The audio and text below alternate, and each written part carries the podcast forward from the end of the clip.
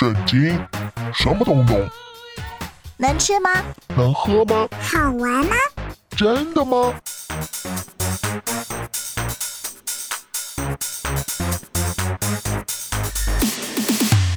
圣经鸡尾酒，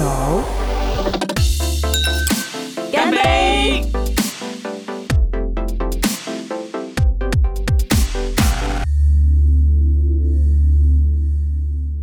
Hello，我是知心。Hello，我是夏凡哥，大家好。今天我们要聊聊关于手足这个话题。夏凡哥，你自己有几个兄弟姐妹？我一个姐姐，一个哥哥，我最小，最小有所谓的老幺的个性吗？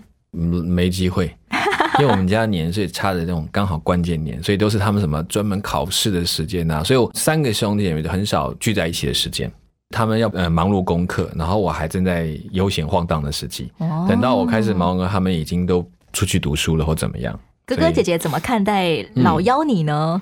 但他们对我还不错，就是其实真的长大，他们就是可以照顾我，都照顾我。可是，在那个成长的过程中，就是没有什么陪伴的机会。下半哥，你觉得成人之后，甚至可能年过半百之后，都已经成家立业了嘛？对不像小时候同住在一个屋檐下这么的紧密。那么这种时候，手足关系在我们的人生当中又扮演什么角色呢？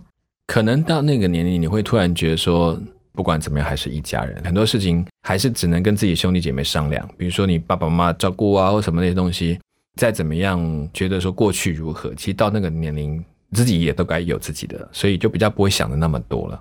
手足跟朋友最大的不同就是，朋友有可能十年、二十年没有往来之后，就不慢慢淡掉了。对，但是兄弟也没有办法说，我跟你不是兄弟了，他还是兄弟。科学家研究说，嗯其实手足之情还具有某些疗效，尤其是在成长过程当中，如果父母的嗯婚姻亮起红灯啊，对，在亲职功能上失能、失职。是生病或者爸妈因为重重压力无暇关注孩子时，手足关系就能够起到保护、信赖、支持的作用。嗯，那是好的手足关系。是，如果不好的，会破坏你的信任关系，因为那种依附的关系，其实是我们小时候很重要的一个影响成长的关键。手足关系也能够帮助我们练习社交技巧，是的，彼此模仿切磋嘛。对，怎么样在中间夹缝中求生存 之类的。一生相随的好伙伴，往往就是我们的手足。嗯哼，今天的主题单元是圣经鸡尾酒。宰相约瑟不但见到了阔别多年的哥哥们，嗯哼，不知情的哥哥们纷纷恭恭敬敬的向这位宰相下拜。对，约瑟儿时的怪梦果然实现了。来听听约瑟跟他的手足之间的互动。既不敢强辩，又没话可说，十兄弟只有互相私语。岂不知约瑟听得一清二楚。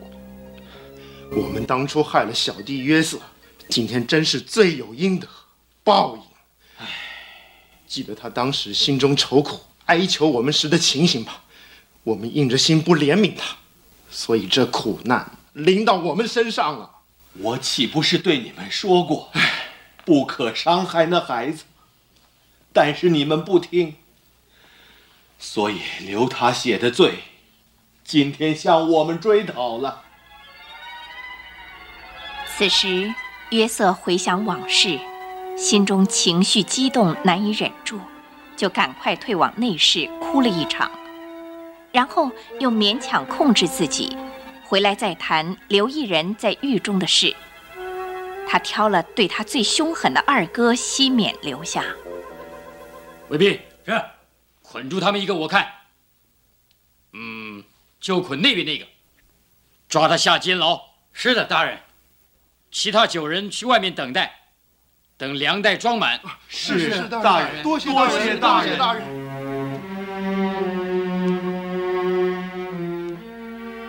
管家，把他们的粮袋尽量装满，个人的钱也放在袋内。大人，他们的钱还放回他们个人口袋里。对，没有错。另外给他们路上吃的食物。是，大人，你真是位大善人，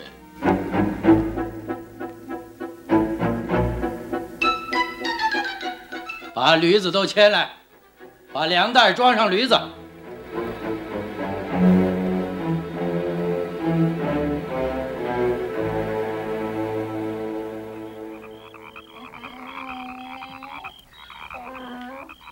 唉，我真累死。天黑休息了，真好。驴子也该喂了。看着驴子，等不及我打开口袋呢。哎呀，你们看，我的银子还在粮袋里。犹大，这是上帝向我们行的什么事呢？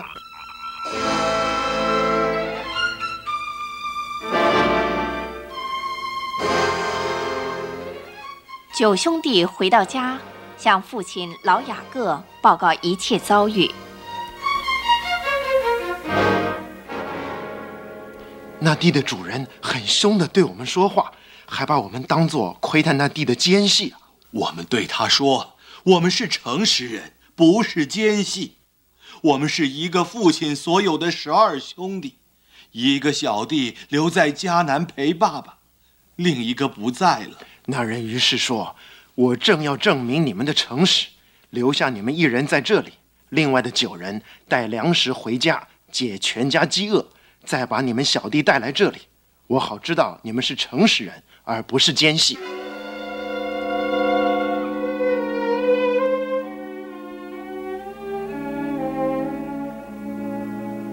爸爸，又过了这几个月，粮食已经不多了。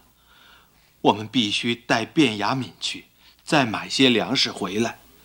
你们使我丧失了我的儿子，约瑟没有了，西缅也没有了。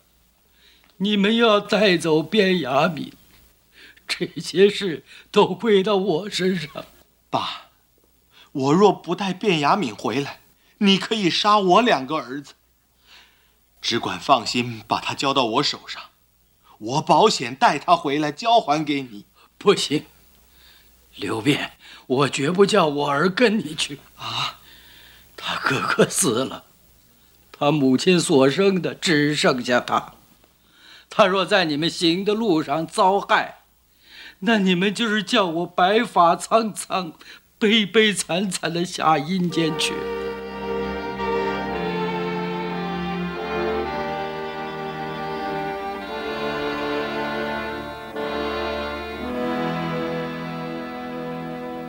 儿子们，再去买些粮食回来吧。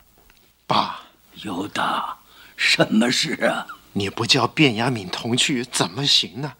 因那人对我们说，不带你们小弟来，就别想再见我的面。你们为什么这样害我？要告诉那人，你们还有兄弟呢。爸，那人紧追问我们跟家人情况。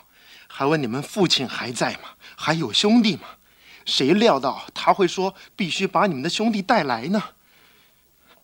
爸，你把卞雅敏交给我，我为他作保。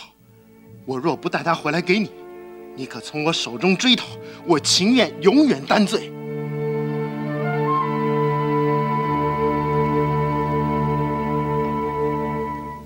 宰相约瑟故意找个借口，怀疑这十个希伯来人是以贸易买卖为幌子，嗯却巡行窥探埃及的间谍，对，所以可以很合理的要求他们一五一十说出你家的成员、你的居住地、你的工作职业等等等。是约瑟见到阔别多年的哥哥们，他的心中并没有多少的苦毒跟仇恨啊。嗯哼，约瑟早就已经原谅当初出卖他的这些恶人哥哥们了。嗯，但为什么已经原谅了，还要故意去测试考验他们呢？可能回头想一想，是不是一些创伤就这么容易过去？也许对约瑟来讲，还有一些东西是过不去的。也就是说，我改变了，我 OK 了，我可以不伤害你们，可是我怎么知道你们会不会想来伤害我？我怎么知道你还是对当初所做的这件事情，你们觉得是对的？如果是，那也就不用做兄弟了。我们现在饶恕了某些过往伤害我们的人，我们也需要这样子去提防，甚至测试对方吗？我觉得要记得一件事情，也就是说，你当然已经不再被这事情伤害了，但也不要再被伤害，没有必要。就是如果这些人他已经也用以诚相待，我就对你也以诚相待。如果你依然是恨恶我，会想伤害我，我可以做到的是，我不需要被你伤害就够了。我也不需要重新跟你有任何的瓜葛关系。瓜葛关系是可能还是会有，但至少懂得防备。我不想让你再来伤害我，可以。我不想让它继续留在我身上，但是我可以做的事情是我懂得，我可以放下，不因此而报复你们就够了。今天我们听见约瑟对不知情的哥哥们开出的条件是：嗯，留下一个人在监狱里当人质没，错，其余的人带粮食回去，嗯再把最小的弟弟带回来见见埃及宰相。嗯哼，当哥哥们接受这个条件之后，就忍不住用家乡话议论纷纷的说是：“啊，当初我们陷害弟弟约瑟，现在遭到报应了。”没错，大哥刘辩也说：“嗯我不是叫你们不要伤害那孩子吗？现在留他写的罪向我们追讨。嗯嗯，姑且不论人自己良心的谴责好了。嗯，下板哥在这个世界上留无辜人写的罪，一定会被追讨吗？以实际的现代来讲，不见得在我们所知道的人的生命过程里面就被追讨了。我我们实在没有办法定论，但是确确实实知道那个，就像你前面讲提到说，那良心上的东西，其实会也会影响他在生活上面对的事情，确实是有影响的。只是我知道，最终来惩罚这个事情不是在人的手上，在上面一定会算。所以难不免有人会觉得说，为什么恶人大享平安？是约伯都讲了，恶人大享平安可以寿终正寝。，对，但是那些好的人却死的离奇，甚至让人家觉得惨不忍睹，也都有。那这到底公平在哪里？所以约伯也可以这样跟上帝抗议，原因在这个地方。很多时候我们看到一些报纸头条也会写着“嗯孝子无辜被车撞死”，对，他到底做错什么？为什么死的这么惨呢？英年早逝。上帝喜欢的这个亚伯死掉了，那该隐却活下来了，还是该隐杀的？所以，所谓留无辜人写的罪，到底会不会被追讨，其实嗯也都在上帝手中。对，但是对他们来讲，他们知道这是上帝一定会跟他们讨这笔债，只是现在突然看到好像是现世报就出现了。当约瑟听出来哥哥们懊悔当初把他卖掉这个罪哦，约瑟就忍不住当场躲起来痛哭一番。是，很多时候，曾经欺负我们的恶人，嗯。如果对我们流露出真诚的懊悔之情，嗯，通常我们也会比较立刻就心软啦，我愿意原谅他，是。我对他生出了恻隐之心。但如果阔别多年，我又再见到当初那个狠狠嗯。刺伤我的人，呀却发现对方完全没有悔意，可能他根本就不知道。好了，是，我该怎么样对待那些曾经恶待我，但现在却若无其事的人呢？嗯，其实原来在约瑟最开始他的那个表达，就很像是你现在刚刚讲的这种，如果他都没有回忆，我能做什么？我就跟你保持一定的距离，我一切按照规矩跟你处理事情够了，我不要让你再伤害我。其实约瑟大概就是停在这一块上面，所以他说他放下，他忘掉是忘掉再去报复他们，主动报复他们这件事情。反过来讲，在这个时候，他却因为看到他们的回忆改变，他发现这还是他真正原来的哥哥们。跟那个名义上的哥哥不太一样，又拉近了距离。你们跟我在乎同样的一件事情，约瑟把长子取名为马拿西。关于忘却这件事情，指的不是忘掉曾经有这一些痛苦的事，是而是放弃，我不会再想要去报复他们了。对。其实约瑟经过很长的时间在调理这件事情，而这个时候才是真正上帝完全医治他们关系的时候。基督徒常常说嗯要彼此相爱，对但却很少人知道该怎么样面对恶人，是，怎么样跟恶人相交呢？没错，不管他有没有悔改，我们其实都仍然需要有爱、有智慧，是对。保护自己，但同时不去攻击对方对，。还有一个关键是他觉得，就是终于让约瑟明白这件事情不是你犯了任何错造成的结果。你知道，有时候我们受害者或者是被迫害或伤害的人，我们最大的痛苦是常讲说，我到底做了什么孽，才受到这样的东西，所以对自己其实有个相当程度不满意。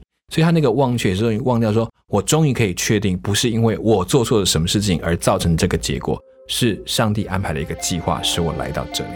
我终于可以明白，所以那件事情才不会再继续伤害你。饶恕恶人对方的时候，某些时候也需要放下自己。终于让你也相信说，不是因为我，那是因为他的恶，那他要为他的恶负责，我却不要再继续用他的恶来伤害我自己，然后否定我自己。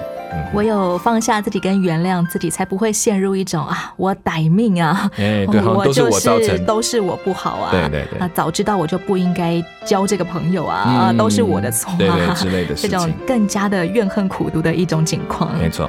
先来听一首歌，是由磐石乐团所创作演唱的《让我。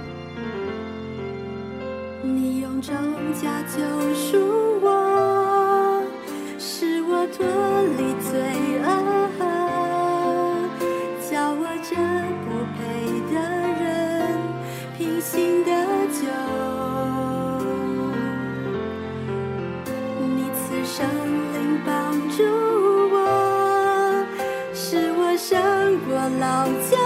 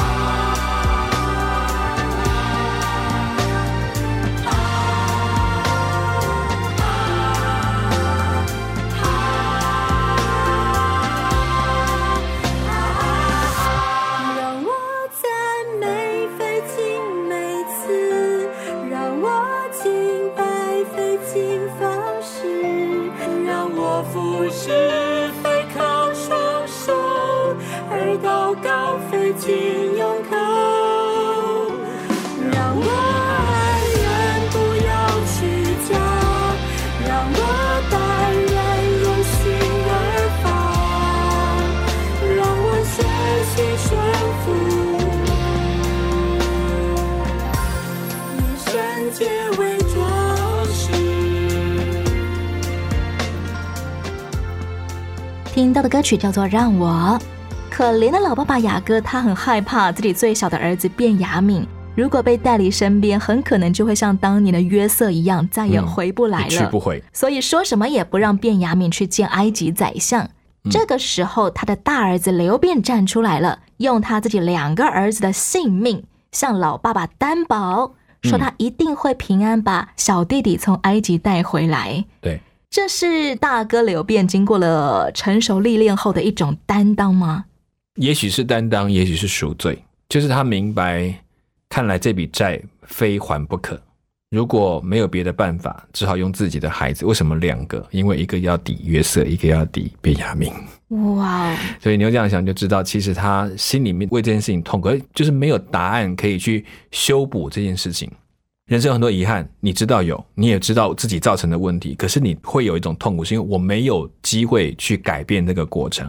任何的代价，如果可以，我来弥补看看，他就放的就是如此。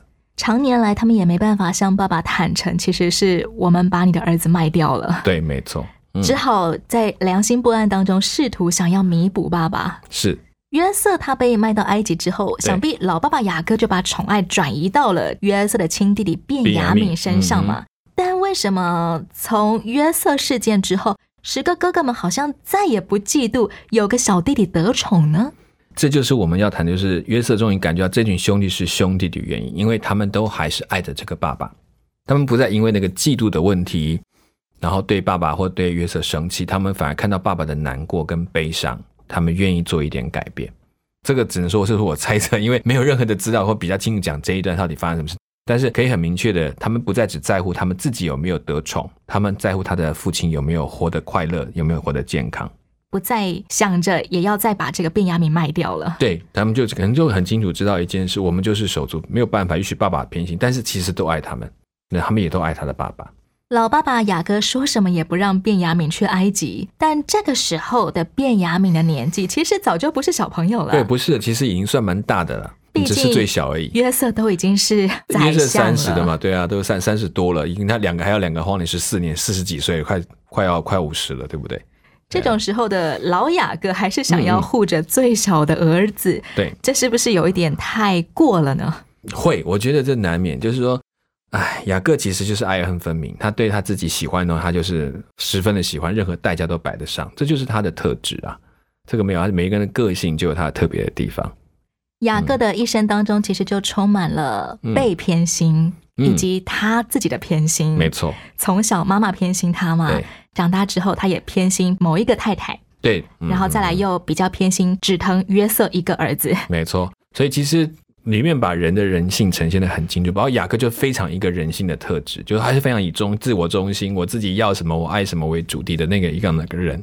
看到他自己，才发现自己的一生这么的辛苦，先前我们也聊过说，其实做父母的偏心是无可奈何的，嗯无可避免的事情。呃嘿呃无可避免的一件事情。对，没错，基督徒也说上帝是所谓的天赋上帝嘛，是。嗯那么天赋上帝会不会有偏心的时候呢？我们说上帝是公平、是公义的，对不对？那我们相信他没有偏心。可是呢，他的公平跟公义这个这件事情，我们要稍微重新思考，不是每一个人都等于一样的遭遇、一样的快乐或一样的富足。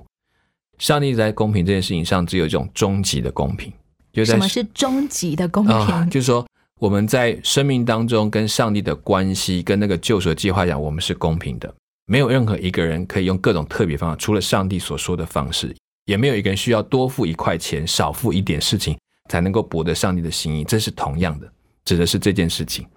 全世界数十亿人都是得靠着耶稣基督所为我们做成的救恩来得救。对，而你的生命里面所行的事情，在上帝里面都有绝对的公平跟公义，这是没有错的。除了救恩这件事情，是，其他是不是有某些事情可能会有偏心啊？嗯，其他的事情有一种，我上帝曾经讲，上帝有种偏食，他很偏好那个对他全心全意的人。嗯，你注意看亚伯跟该隐头生的羊代表他的全群，也说这所有的东西都是给上帝，我没有特别挑什么，都是你的，我开始有的就是你的。跟该隐找一个最好的东西给上帝，两者不同，一个是用角度说，哎，你需要我给你，完我给你很好的；，应该说不，我都是你的。上帝想要是那个，你相信你都是我的，那我对你就明白。其实也是因为你这样更明白上帝的心意。上帝偏爱那些偏爱上帝的人。对，没错，就是或者说这种偏爱，他更懂得、更能够去体贴到上帝的心意。我觉得有时候是像这样的角度来看，真的讲到全世界，嗯从古至今好了，数以亿计的人，嗯，天赋上帝怎么有办法爱到每一个人啊？我觉得最简单，你知道我们平常喝的、呼吸的空气、水，对我们身体相当大的注意。可是到今天，我们居然要花钱去买好的、新鲜的空气，这件事情是匪夷所思的事情。就是上帝已经爱你到，我把你最难处理，但是你最需要的，毫不用费任何的代价，你就可以享受到的，就是这份爱。这就显明出他对每一个人的爱了。对，，不管你好坏，我都不会少给你一口空气，少给你一口水，他叫日头照好人，也照歹人。是的，今天的身天机位就就聊到这里喽，亲爱的朋友，如果你对于天赋上帝到底偏不偏心，还有任何其他的疑问，欢迎你可以写信寄给知心，问问下凡哥，也让我们在节目当中讨论讨论你的偏心话题。记得好好的偏爱上帝一下吧，过一个偏爱上帝也受上帝偏爱的生活。是，我是知心，我是下凡哥。节目的最后，送给听众朋友这首歌，是由单小梅所演唱的《天赋》。下一回我们空中再会喽！OK，拜拜，拜拜。